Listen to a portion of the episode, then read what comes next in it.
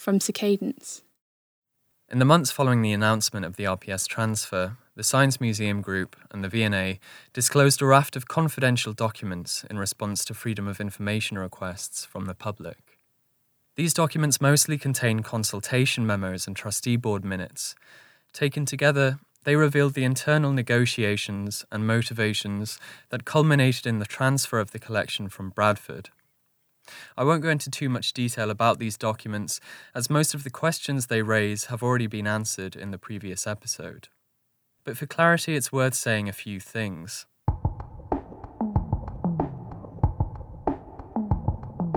First, the documents show that the transfer was originally proposed two years ago, in March 2015, in a memo that was circulated among the SMG board by Jo Quinton Tulloch, the director of the Bradford Museum.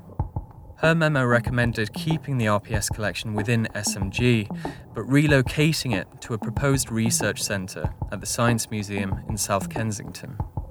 This research centre, according to the memo, would be created to house the artistic and cultural components of SMG's overall photography collection. In the event, later documents dating from July and December of 2015 show that such a research centre was deemed too costly by SMG, particularly in a sustained period of austerity. Instead, the decision was taken to, quote, deaccession the artistic and cultural photography element of the National Media Museum collection and transfer it to the V&A. Unquote.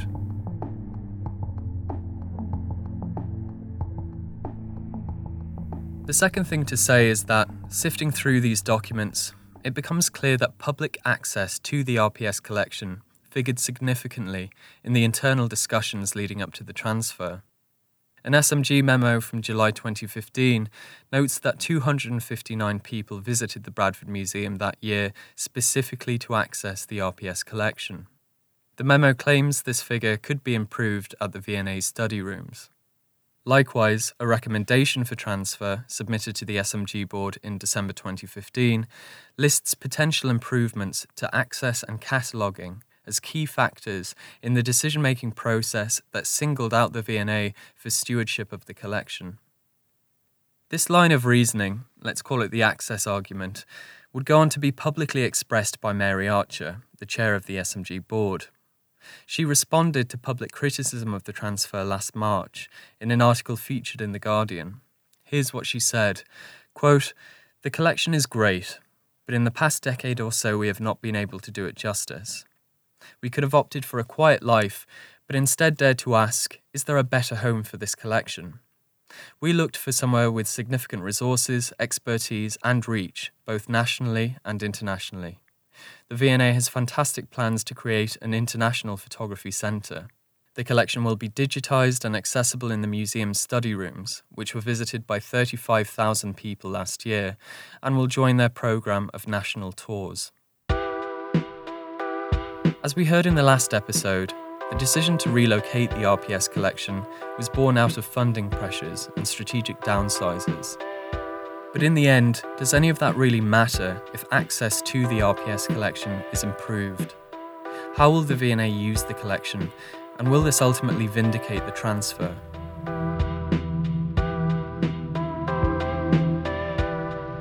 From Cicadence, I'm Colin Barton. This is Drawn by Light.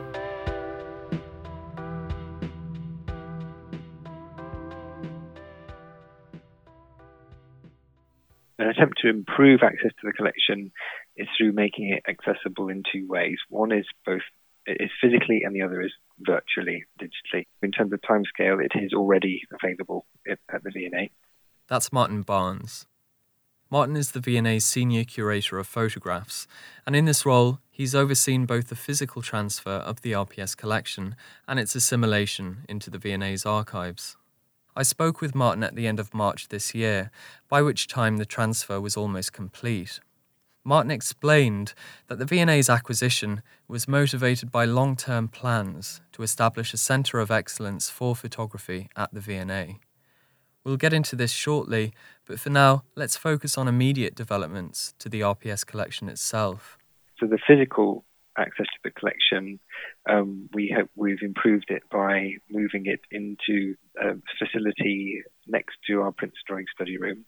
Um, we've just um, spent six months reconstructing one of our stores to improve its climate control and its um, racking and storage facilities for all the different types of material in the collections. For the first time, also, all the boxes have been numbered sequentially. We now have a, a box listing at, at, a basic box level of what's in all of those boxes. So it's searchable. Um, that material will be is literally right uh, on the same level as the, as the study room. Martin told me that in this on site study room, the collection is already being used by visiting researchers. So I asked him if he expected a jump in private appointments to visit the collection, at least beyond Bradford's annual tally of 259. We know that the, the Prints and Drawing Study Room at the V&A um, regularly gets around 2,000 visitors a year. Um, so, with the RPS collections being available in the Prints and Drawing Study Room, we expect that figure to, to rise quite significantly terms of numbers of people who use the study rooms in at the V&A compared to those who used the study rooms in Bradford. The number is bigger, um, so I'd expect that there would be more access, more visits to use the collections the, in the study room at the V&A. So whilst Martin couldn't give me an exact forecast, an uptick in physical visits to the collection does seem likely. They're very, very accessible in the study room, which is open uh, free to the public four days a week. Uh, it's free of charge, and anybody can make an appointment to see it. And um, in, in, line with all of the other um, access arrangements to the Prints and Drawing Study Room, um, you don't need a reader's ticket. Um, you don't need a letter of introduction. Um, and in that regard, I think in terms of access uh, to photographs in study rooms around the world, the V&A study room is one of the most accessible, in fact, probably the most accessible um, in the world. So it's pretty clear that physical access to the collection is getting better at the V&A. But what about digital access? The long-term ambition is to get a, an, an, image and a basic catalogue record up online. That is a you know that's a significant and major uh, job to carry out um, because when the collections arrived at the V&A, roughly about two percent of it had been digitized in terms of images um, and in terms of digital catalogue records. Martin explained that his team has completed listing all the boxes in the collection and that work has now started on individual item by item cataloguing. The same system that we use behind the scenes for cataloguing gets loaded up on the website the following day. Uh, so you'll be able to search for them on the museum's search the collections database, which is online. So you'll see some very um, significant, rapid advances on being able to search the collections. The collection is, is huge, and a lot of it um, has not been digitized. Before. Well, most of it has not been digitized and available publicly before. Um, so we we're working on which parts of the collection to begin digitization with. So yes, there's enormous task, but we've got resources to do that. Yeah. Martin and his team do have substantial resources with which to develop and enhance the collection. And looking a bit further forward, these resources will also be used to establish a new international photography centre at the V&A. I asked Martin how the RPS collection figures in all of this. Well, the RPS collections will be dead centre within the new plans for the photography um, centre. They, you know, they've acted as a, a catalyst for accelerating the development of the idea of a centre, and they they fundamentally shift the way we think about how we approach photography at the V&A because until now we've had a photograph gallery and what this will be is, a photography centre. It, it, it, will be in essence a, an international centre in its in its scope and ambition and its visitors, um, and it will be a resource centre for photography in that it will have books and journals and letters and prints and negatives and cameras and so forth as part of its um, function. Martin told me that the centre will be launched in two phases over the next five years. In autumn 2018, the permanent gallery space for photography at the museum will more than double, and then in 2022, that footprint will double again. So, Martin and his team will oversee a quadrupling of the current photography footprint at the museum.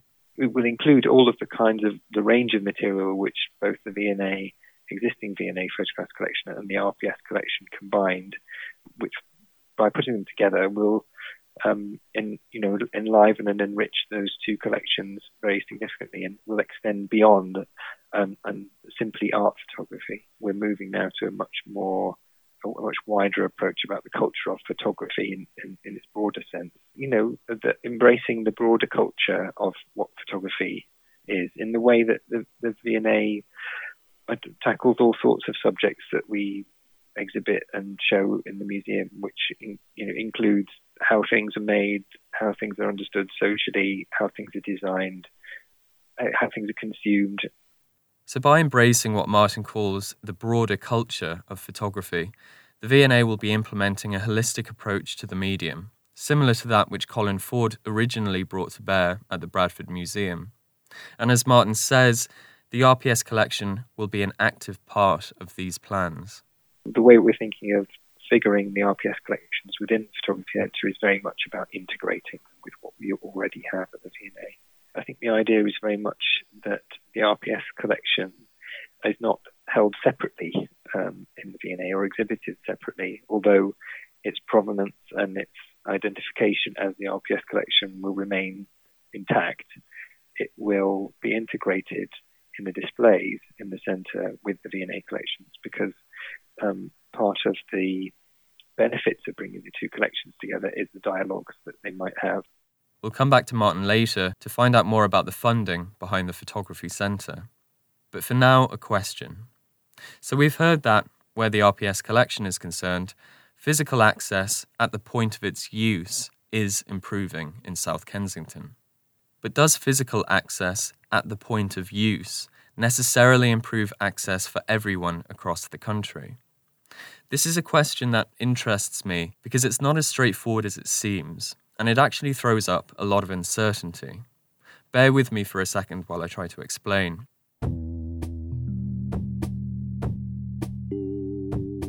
So, the first thing to say is that the RPS transfer did not happen in a vacuum. The transfer is part of a wider, centralising trend in publicly funded culture. By that I mean that the public resources, funding channels, expertise, and assets that support the wider cultural infrastructure of England are heavily trained on distinct pockets of inner London. We'll go on to explore this in detail, but here's a quick example. So there are 13 designated national museums, all established by Act of Parliament and funded directly by government as non departmental agencies. Only two of these national museums are headquartered outside of London. Only five operate satellite sites outside of London, and nearly two thirds operate solely within the capital. Now, London has always been dominant in this sense. As the capital and as an international city, this is natural. But contrast London's fortunes with the rest of the nation. According to the Museums Association, 43 regional museums in England have closed since 2010 due to government cutbacks. And regional museums, due to their often non statutory local authority nature, have been adversely impacted by austerity cuts. Access to surviving regional museums has been hampered as a result, with reduced opening hours and the introduction of entry charges documented across the board. Anyway, the point is that there's what we could call a museum imbalance in England. In central London, the rough triangle that encapsulates Museum Mile, the South Kensington Museums, and the two Tate sites outranks anything else in the country. And for a majority of the population, this geographically narrow concentration of museums actually impedes civic access to national collections. This very point was observed in an independent report published in 2013 by a group of arts policy specialists. Titled Rebalancing Our Cultural Capital, the report uncovers the extent to which national funding subsidises cultural life in London ahead of the rest of England. So it found, for instance, that in 2013, taxpayers from the whole of England provided cultural funding to London of £69 per head of population, against £4.60 per head in the rest of the country. That's a ratio of 15 to 1. And the report also has this to say about the London biased distribution of national cultural assets. Quote, the cost of accessing the capital's cultural assets is substantial and geographically determined.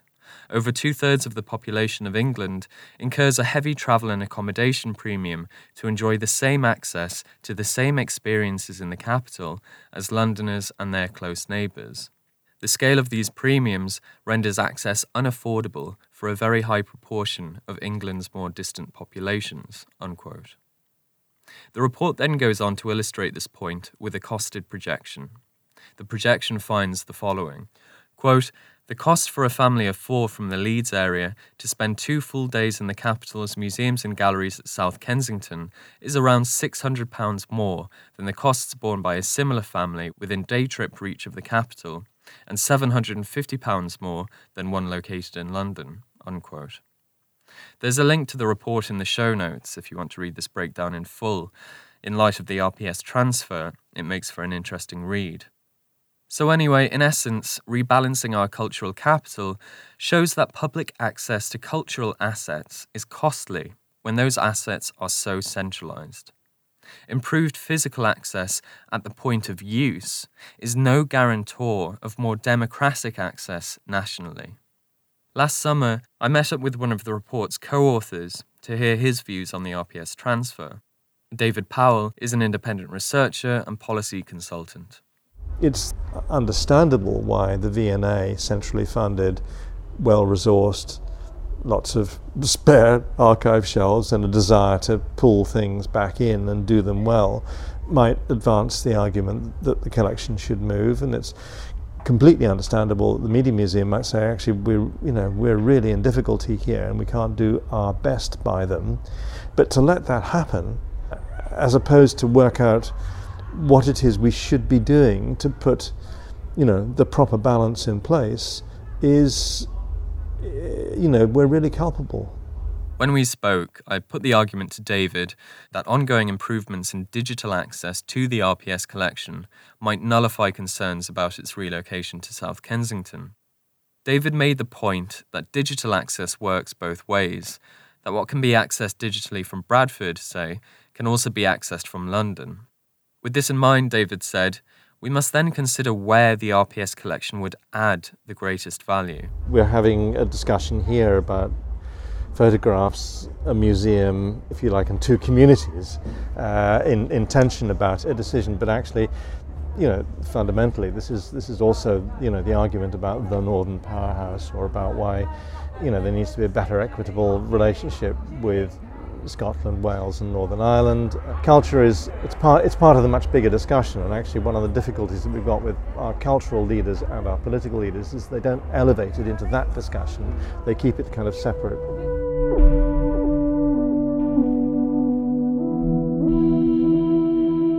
These aren't curators' exhibits. These are all of our treasures. And if I live in Yorkshire or Lancashire or Devon or the flat fens of Norfolk, you know, why, why should I have to go to London to, to see everything? It makes no sense at any level. Of course, the, the institution will say we have to hold stuff. Efficiency drives everything to the middle. Uh, but that's not a good enough answer. I asked David why he thinks this idea has gained so much traction, this idea that efficiency should drive everything to the centre. I think there's something about the centralising nature of, of British government. I think local financial poverty, uh, but I think it's also it's also about the nature of big cultural institutions that see themselves as their own experts, their own their own points of reference in all of these discussions.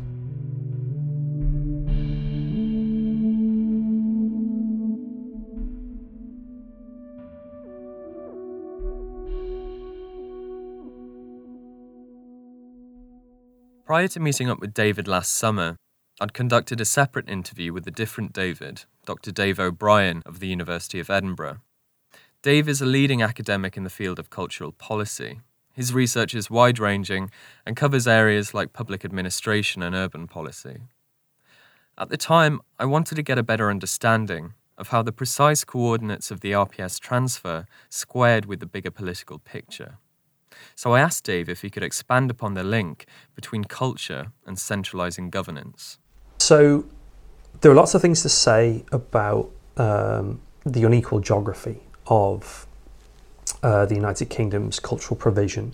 Some of this uh, has changed because of devolution. So Wales and Scotland have got their own um, cultural systems um, with their own arts councils and obviously their own national administrations now. In England, there is a heavy skew towards London. Some people justify this on the grounds that there are a lot of cultural institutions in London and much of the kind of infrastructure for cultural production, um, whether in theatre or film and TV um, or other art forms, is in London, such as the visual arts market and some some things like this. But that does reflect a, a much longer term um, trend towards focusing um, on London and focusing on the uh, the commitment to major national institutions, most of whom are, are housed in London. Partially, this goes back to what I was saying earlier about Britain. Whether we see this as the UK or whether we see it as England, is a highly centralised state with power and control really focused on London. Thus, we shouldn't be surprised that um, funding, um, whether for transport infrastructure or cultural infrastructure, um, is focused on London. Here's an idea of just how centralised we've become. According to accounts published by the OECD, for every pound raised in tax, 91 pence is controlled by central government. This measure of central control over tax revenue is greater than in any other industrialised nation. There has been a very long tradition, certainly going back as far as the mid 1970s in the UK, um, that really accelerated in the 1980s and ironically accelerated further even as the Labour administration in the 90s was trying to regionalise of centralised control in the UK. The UK is certainly in Europe a kind of uniquely centralised state. So even things like devolution to um, Scotland and Wales has seen much more centralisation, um, particularly around the Ministry of Finance, the Treasury's control of things like departmental budgets and stuff like this. And the very um, strict control of local authority budgets since 2010 has further accelerated this. Yeah. The spending power of local authorities in England has actually been cut by 27% since 2010. And touching upon something I mentioned earlier, this badly affects cultural services at the local level. Unlike social care, for instance, local authorities aren't bound by statute to maintain libraries, theatres, and the like. As a result, local authority investment in culture has declined by 17% since 2010. Among other things, this has led to the closure of 343 libraries across the country. Whilst local government collectively provides the most cultural funding in the UK, it has also had to bear the brunt of public spending cuts. As budgets get cut, a specific cultural uh, policy issue is around um, what is it easier to cut and how. And obviously, the larger London based organisations, um, which are much more kind of visible in a variety of sort of media networks, um, cultural networks, in some cases are much more personally close to um, ministers and decision makers and things like this. It's difficult to kind of say, you can't have any money, but smaller institutions in the regions which are unlikely to generate as much press or as much, um, you know, kind of uh, public protest um, can carry on being funded. So it's an intersection of lots of different things that have meant that, um, to an extent, we are a more um, kind of culturally centralised um, nation in England centred on London.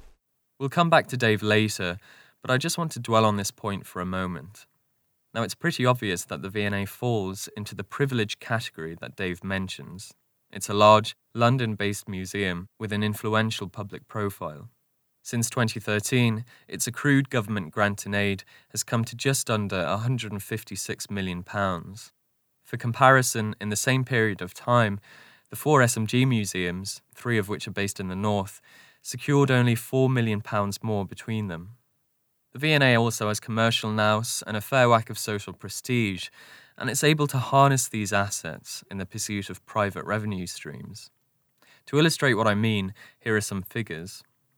In 2016, the V&A's combined private sponsorship and donations revenue came to about £19 million. SMG, on the other hand, raised just over 10 million. And the year before, in 2015, the V&A accrued a sponsorship and donations pot totaling £25 million. SMG collectively managed only £6 million in that same period. These discrepancies are stark, and they also have some real bearing on the RPS transfer. Why? Because the V&A will supplement the cost of its new photography centre with sponsorship and donations revenue. Here's Martin Barnes from the V&A again. It's estimated at around about £7 million for the entire project. The various funding channels which make it operational are a mixture of fundraising from individuals and corporations and yeah, the corporate world and you know, wealthy and helpful benefactors, and then the existing operational costs of the museum, which are government funded. Just to be clear here, the cost of the RPS transfer itself was absorbed into the V&A's existing operational budget, which is publicly funded. This covered the costs of storage, cataloguing, and the like. But the establishment of the photography centre will be largely financed with private money. It's already part of the V&A's fundraising campaign from our development office, um, and it will be pieced together from a mixture of foundations and private individuals and um, I, I, suppose technology manufacturers will be approaching. So um, we're looking at a system of naming uh, galleries uh, within the suite of galleries for the whole centre, and, that, and that's how we will um, fund the, the, whole thing. I suppose I can also tell you we've also just received our first um, million pounds towards it, so that's a very good start, but I can't say from whom just yet. We heard earlier about the sizable resources earmarked for the photography centre, and we now know that this is largely thanks to the goodwill of private sponsors. On the one hand, this is great, but there's another, more problematic flip side to all this. Michael Terwey is head of collections and exhibitions at the Bradford Museum, and he touched upon this during one of our discussions. It's very challenging when, um, you know, in the RPS collections move, it is so obvious how the V&A is able to raise money for things in London because it's in London from um, individuals and people, um, which is beyond the possibility of us raising those funds within Bradford. Um, so, th- th- I mean, I, I, I, understand the argument, and I, you know, I've quite possibly have made this argument in the past that actually there needs to be a redistribution of that funding so that um, the locations where it's possible to raise funds more easily support places where it's not so easy to raise funds in, in, in that kind of way. There's a really striking figure that underpins this argument.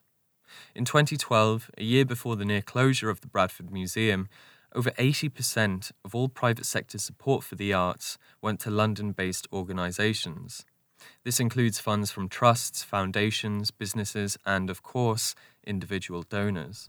It's incredibly difficult, particularly when you're dealing with individual donors who, um, for whom the prestige of something in London is part of the reason why they're giving several million pounds to, to, to the V&A. The prestige of the V&A is part of the reason why they're they're giving that money, part of the psychology of kind of donors. And I don't think our kind of ethics and our culture of the way that we work in the cultural sector has quite reached the point where we um, recognise how to work within that.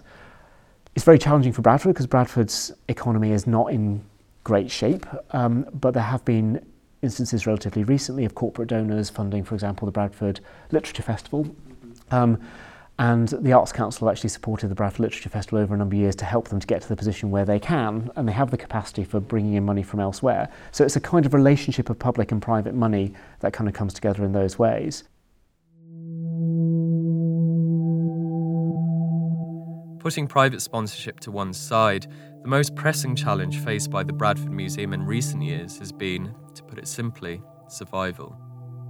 As Michael explained in the last episode, SMG has addressed this challenge by downsizing the museum's activities and removing the RPS collection from Bradford. And we heard how all this led back to funding cuts. We heard how the centralising pull of austerity would draw a national collection from West Yorkshire to the capital. I asked Michael how he felt about this. If there is a problem in this country between sort of London and the rest of the country in terms of um, cultural distribution of resources, um, it's not within our gift to be able to, to sort that out. That's a set of political challenges and economic and social challenges which um, we as a democracy, all of us, need to kind of participate in the discussion about how that happens. But it's an incredibly challenging area, and it's important that we talk about um, how those distribution of cultural resources kind of happen, um, not least because you know London is the capital of our country, so. Um, traditionally, national museums, national collections, things of national status are located in the capital. Um, if we were to think about how that was devolved more widely around the country, you would think about a lot of other things in, in that kind of context. But I don't think we've got to grips with this yet as a, as a sector.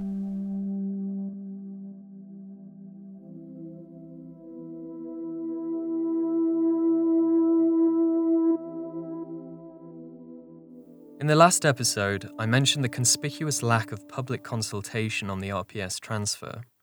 Discussions leading up to the move were conducted entirely in private between SMG trustees and directors, and then a final decision was made without even a cursory attempt to talk it through with the public first.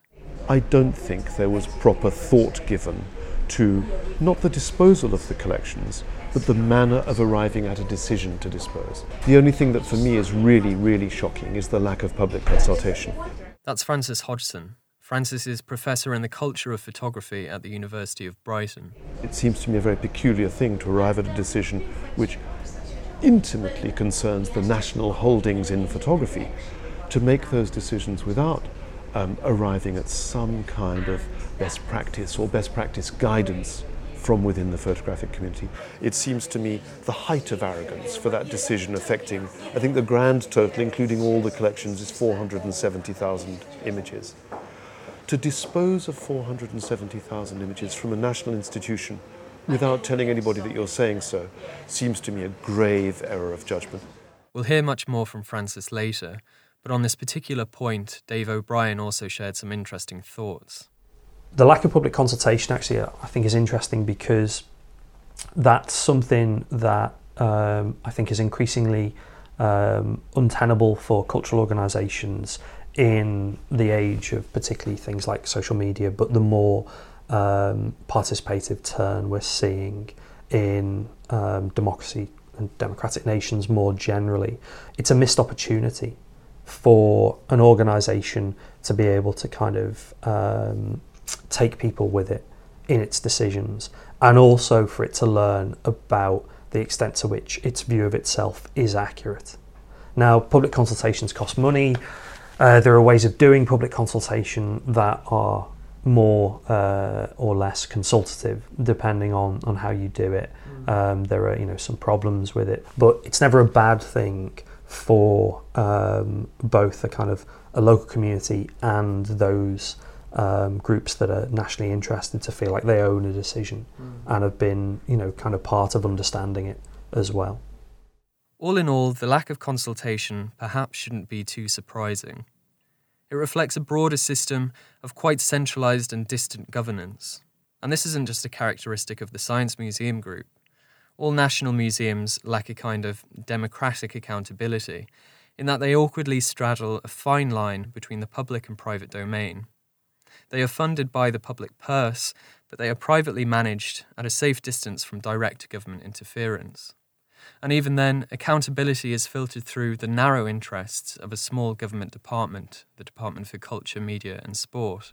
There's a curious uh, situation in the UK where you have um, essentially kind of private institutions under charitable or trustee control, but they receive large amounts of money from the government and so have a kind of quasi public. Yeah um, status, which means that decisions they make, on the one hand, are in keeping with private institutions taking private decisions, but also are uh, open to question because they receive large amounts of, of state funding and are also those, those institutions that kind of trade on or are heavily involved in the rhetoric of their public purpose.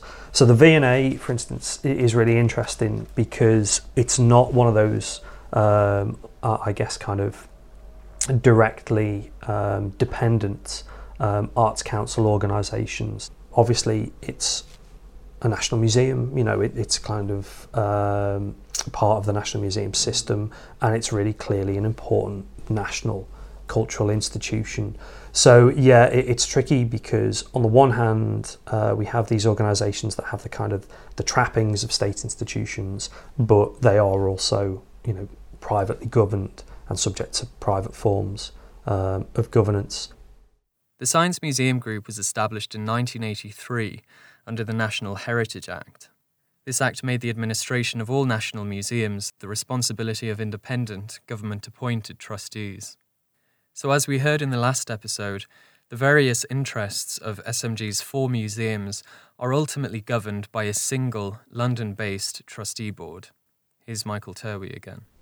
We are a national museum. Um, our governance structures and our stakeholder management structures, which are, are part of you know, how we are set up by the National Heritage Act, are geared towards um, a diverse board of trustees with whom, to whom we are accountable um, and being accountable to Department of Culture, Media and Sport. So it all works in, in that kind of way.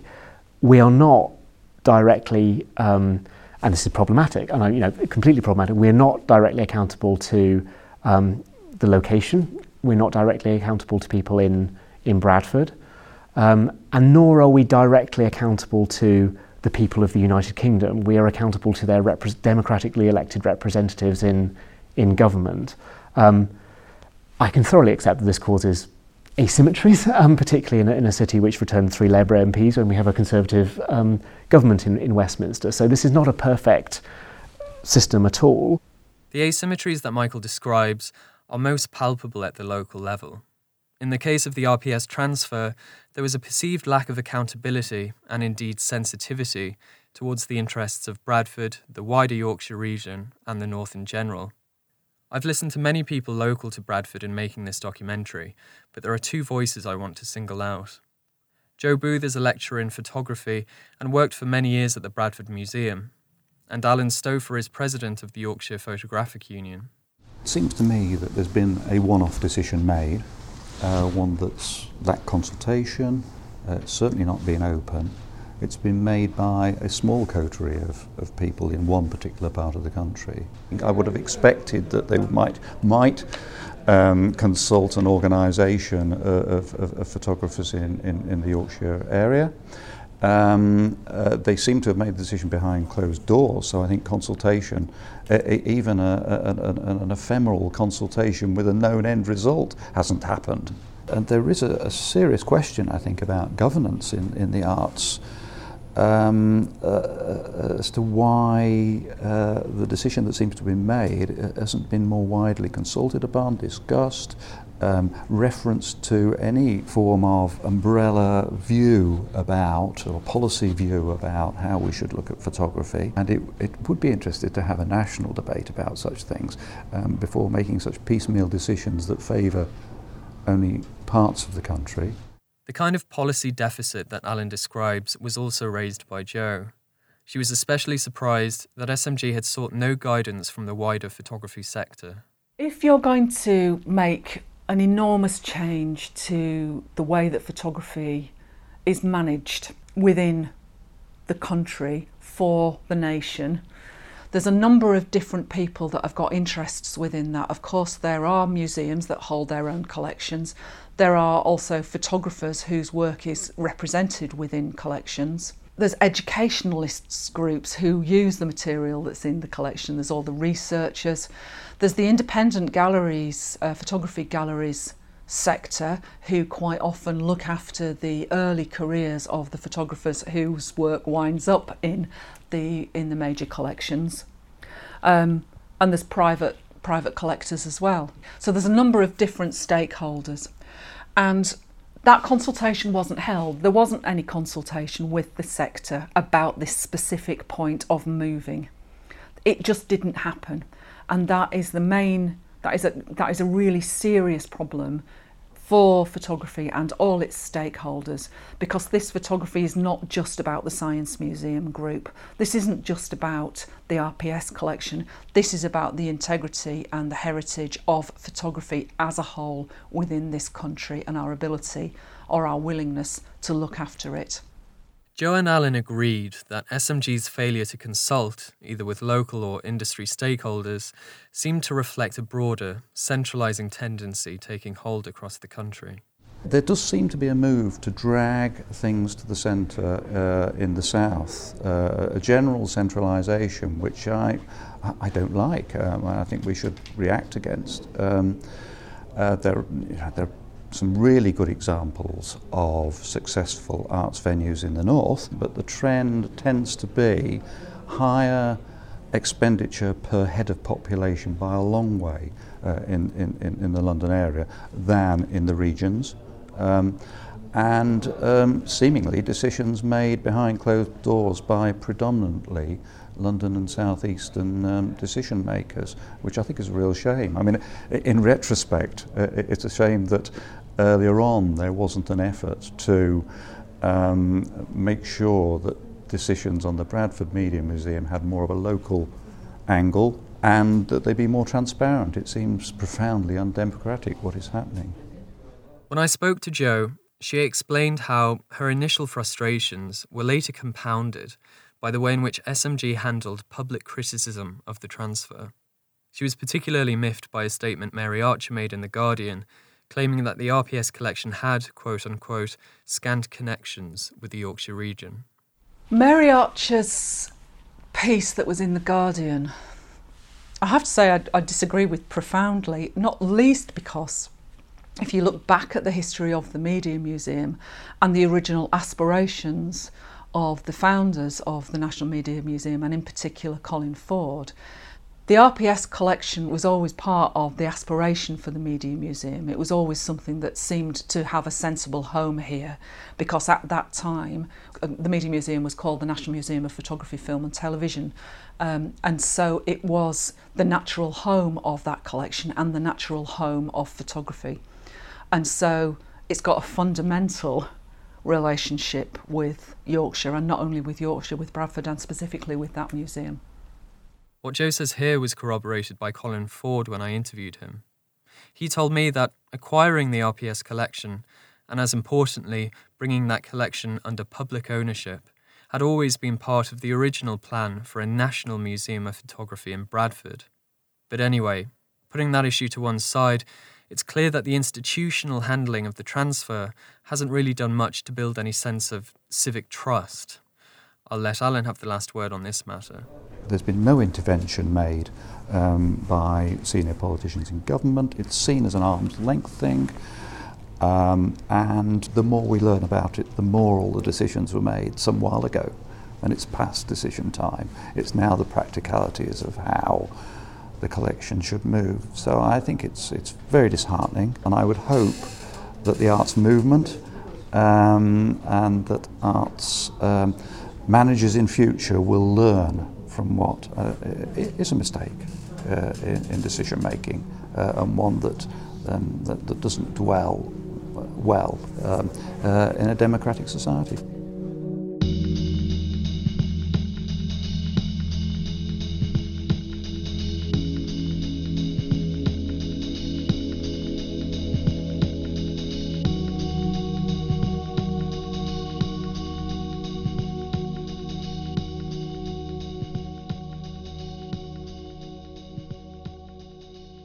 Few months ago, at the end of March, the renamed National Science and Media Museum topped off a second rebrand in 10 years with the launch of a new gallery space. Dubbed by marketeers the new home of WOW, Wonderlab has cost SMG £1.8 million to build. A press release from the museum states that, quote, visitors will be able to see their bodies split from their head as they walk, hear their voice echo through a 15 metre long tube, experience an anti gravity mirror and a musical laser tunnel, as well as watch one of the world's first 3D printed zoetrope installations. In case you hadn't guessed, Wonderlab is an interactive gallery aimed predominantly at younger audiences. And it seems to symbolise the gradual change that has taken place at the museum over recent years. In 2006, Bradford changed its name from the National Museum of Photography, Film and Television to the National Media Museum. At that time, lots of curators were made redundant, and it was then clear that it was moving away from being a museum anchored in the collections to being a museum anchored in something else. And that's something, I suppose we'd better call it the exp- experiential business, the, the new museology of giving people a day to remember. That's Francis Hodgson again. The change that Francis describes corresponds with the removal of the RPS collection from Bradford. The museum has ceased to be the collecting institution that it once was and is gradually cleaved to the more experiential stuff of visitor attractions.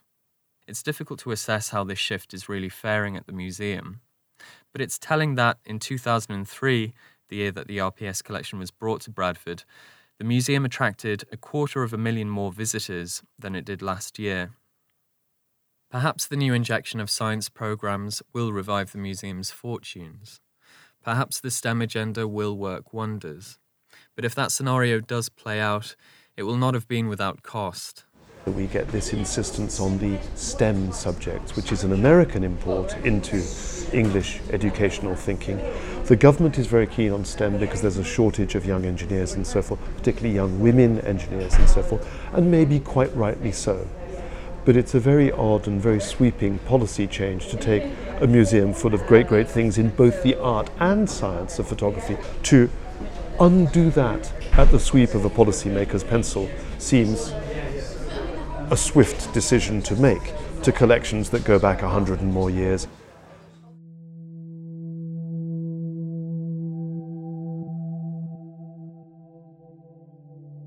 There are many problematic, frustrating, and unfortunate aspects to the RPS transfer. But for the most part, they are just that problematic, frustrating, unfortunate. There was nothing overtly underhand about the transfer itself, and Freedom of Information documents show that due process was followed by SMG in their handling of the move. But there is, however, one last niggling issue that I want to finish on. It goes back to 2003 when the Bradford Museum acquired the collection from the Royal Photographic Society and brought it under public ownership. The collections were not moved to Bradford as a gift, nor were they, as is often done, moved to Bradford as it were for safekeeping, but while keeping them in the ownership of the uh, RPS on a, on a long loan to Bradford. They were sold, and public monies were raised for them to be sold. The bulk of this public money came from lottery funding. I think I'm right in saying that it's the largest Heritage Lottery Fund grant that's ever been awarded for photography. And it, the, the, sum, if I remember rightly, was 3.75 million sterling. Um, that was supplemented. There used to be a development agency called Yorkshire Forward, and Yorkshire Forward paid for some of the money. There were various sources of money, but the total was something of the order of £5 million raised to bring the Royal Photographic Society collection to Bradford. Adjusting for inflation, that figure would today stand at over £7 million. And it should also be stressed that the payment made in 2003 was actually nominal. It didn't reflect the true market value of the RPS collection, which today probably stands in the tens of millions. The reason I mention all this is because no compensation, monetary or otherwise, has been sought for the museum in Bradford. It's lost one of the world's great photo archives as a direct result of financial pressure and funding cuts, and yet no effort has been made by way of an even cursory reimbursement. I've tried to ascertain why this is the case. I've been told by those directly involved in the transfer that the RPS collection is publicly owned and can't be traded around. But a trade assumes equal bartering power, and a trade is distinct from compensation. The RPS collection would not be publicly owned today had it not been for its acquisition by the Bradford Museum in 2003. Public funds were raised specifically to locate the collection in Bradford a big chunk of that funding was levied by a regional development agency. And the museum has poured so much of its time, effort, and resources into restoring and developing the collection, only to have it taken away 13 years later. The idea that this great collection has been purchased with this Heritage Lottery Fund money that we're talking about, and is then given away at the end of the process relatively soon after. The present deaccessioning is being made without any asset value being demanded from the V&A. The V&A have simply held their hands open, and one of the great collections of photography in the world has been dropped into their hands. To be honest, they could not look a gift horse in the mouth. The V&A can hardly be blamed for saying thank you very much, we'll have that. But it does seem strange to me as a completely private citizen to look at public funds being raised in the name of a museum, a collection therefore having a nominal value, even uh, far in, inferior to the actual value that the collection probably would have had if you'd taken it to Sotheby's or Christie's at the time. I mean, talk about the RPS collection having an asset value of five million quid. Maybe I'd be right to guess that its probable value would be something like 30 or 40 million quid. No attempt has been made to recover those funds at all in passing it on to the other museum.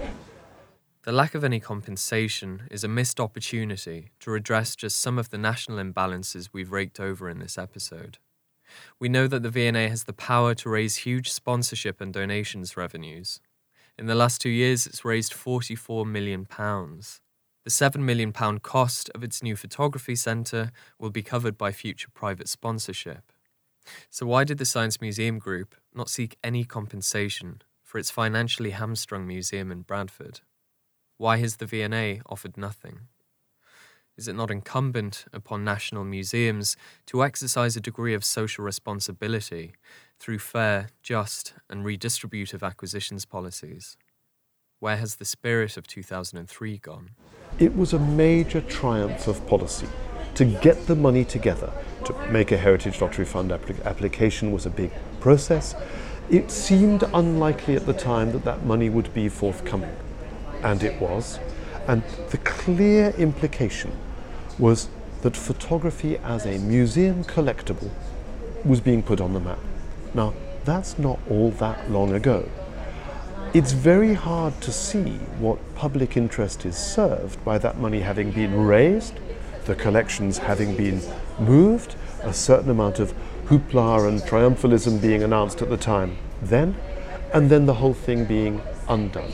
And one of the things it makes me believe is it will be increasingly difficult as a result to get another large public funding grant for another large future photographic collection to go into the public hands because of the mismanagement of this one. Clearly, I mean, the timescale of museums is a hundred year timescale, and here we have decisions being made and unmade in a dozen years or so. There's a lack of forward thinking there in museums terms, which is very much more to do with politics and very much less to do with the national holdings in photography.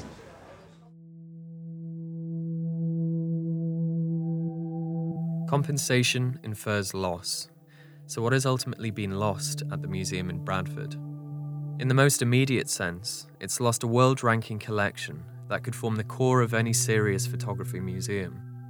It's lost a tapestry of priceless historical swatches, an archive of light, frozen in time and drawn back to the present as testament and record. But the loss of the RPS collection also signals a much greater loss what was left of Bradford's treasured photography museum is now gone. The International Herald Tribune once called it the world's most popular institution devoted to photography. Such an institution no longer exists. I think the Bradford Museum was in a terrible hurry. The Science Museum has agreed to implement a STEM agenda. It's moving lock, stock, and barrel away from anything that looks or smells like art and is moving to this notion that you can concentrate a whole museum on the curricular agenda of this new American import in educational thinking. Given the time constraints that there were, given that the um, uh, the Ministry of the Ministry of Culture has simply taken no responsibility for those decisions at all. The Ministry of Culture has simply said there will be a cut of X percent. I think the figure is 30% in the Bradford Museum's funding. Uh, meet it from where you can. I don't think there's been very much choice in the thing. I think that the, the uh, trustees of the museum no doubt could say that they would have rather the world span in a different direction, but they haven't resisted very hard in finding ways to counter the pressure that's been put on them by their budget masters. And I think it's a sadness to me that budget alone seems to have been the, the, the driving force, not only for the decision, but for the speed of the decision, and therefore, as I say, for some of the clumsy ways in which it was implemented, which seem to be utterly avoidable with a better planned and longer term policy. A policy fix is probably needed, and not just an internal policy fix at SMG. We need a national policy for fairer acquisitions and a more even spread of cultural assets across the country. The need for such a policy is especially pressing at the Bradford Museum, where a further 13 photography collections have now been earmarked for removal. These include the Fox Talbot Museum collection, the Tony Ray Jones archive, Julia Margaret Cameron's famous Herschel album, and the National Media Museum collections, which have been acquired directly from photographers since the museum opened in 1983. These are all collections of national significance, and their fate now hangs in the balance but their fate would not be so precariously hung if we had a fair and coherent policy on collections transfers in place, one that could guarantee some core redistributive principles. As it stands, we don't have a policy like this. As it stands, something like the RPS transfer can happen without fair compensation or clear accountability. We have had a, a, a relatively long history of it being the public wish expressed in policy to decentralize and to provincialize cultural holdings. This is a direct overturning of that policy without the policy having been overturned. And at that level, if at no other, it seems a very strange way to arrive at a decision. Since 2013, all of the changes at the Bradford Museum, including the RPS transfer, have come from a set of difficult choices, a set of curatorial decisions tempered by the zero sum top down economics of austerity. These decisions have been centrally directed in an opaque manner, and these decisions ultimately exacerbate the existing imbalances we experience in our national cultural life. These decisions cannot be reversed, but questions will remain. Was the museum's only route to survival a wholesale change of remit? Will this STEM agenda actually sustain the museum going forward? And at a time when photography has never been so universally popular, at a time when upwards of a billion photographs are shared around the world every day, why didn't SMG instead choose to consolidate the Bradford Museum around one of the world's greatest archives of photography?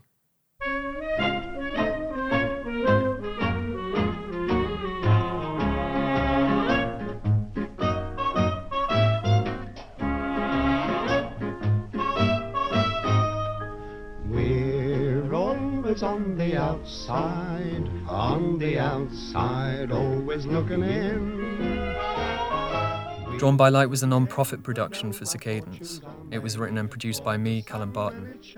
Editorial help from Claudia Cannon, Sarah LeVay, and William Goody. Sincere thanks to everyone I interviewed for this project. Particular thanks go to Joe Booth, Michael Terwey, and Colin Ford. A huge thanks also to Michael Pritchard, Director General of the Royal Photographic Society, Ray Sasan, President of the Bradford Photographic Society, Councillor Simon Cooke of Bradford Council, Joe Slack at Red Eye, Anne McNeill, Director of Impressions Gallery, Sue Grayson Ford, and Eamonn McCabe. All music was used with the kind permission of Moby Gratis. The Select Committee audio from episode 1 was used with kind permission from the Parliamentary Recordings Unit. Excerpts of the protest against the Bradford Museum's closure in 2013 were used with the kind permission of filmmaker Simon Lawson. You can check out the Rebalancing Our Cultural Capital report at gpsculture.co.uk forward slash ROCC. For the sun when it shines finds us both in the shade. We're always on the ebb tide, but we'll keep on trying till we win. For we know someday we're going to be on the inside instead of the outside, always looking in. We're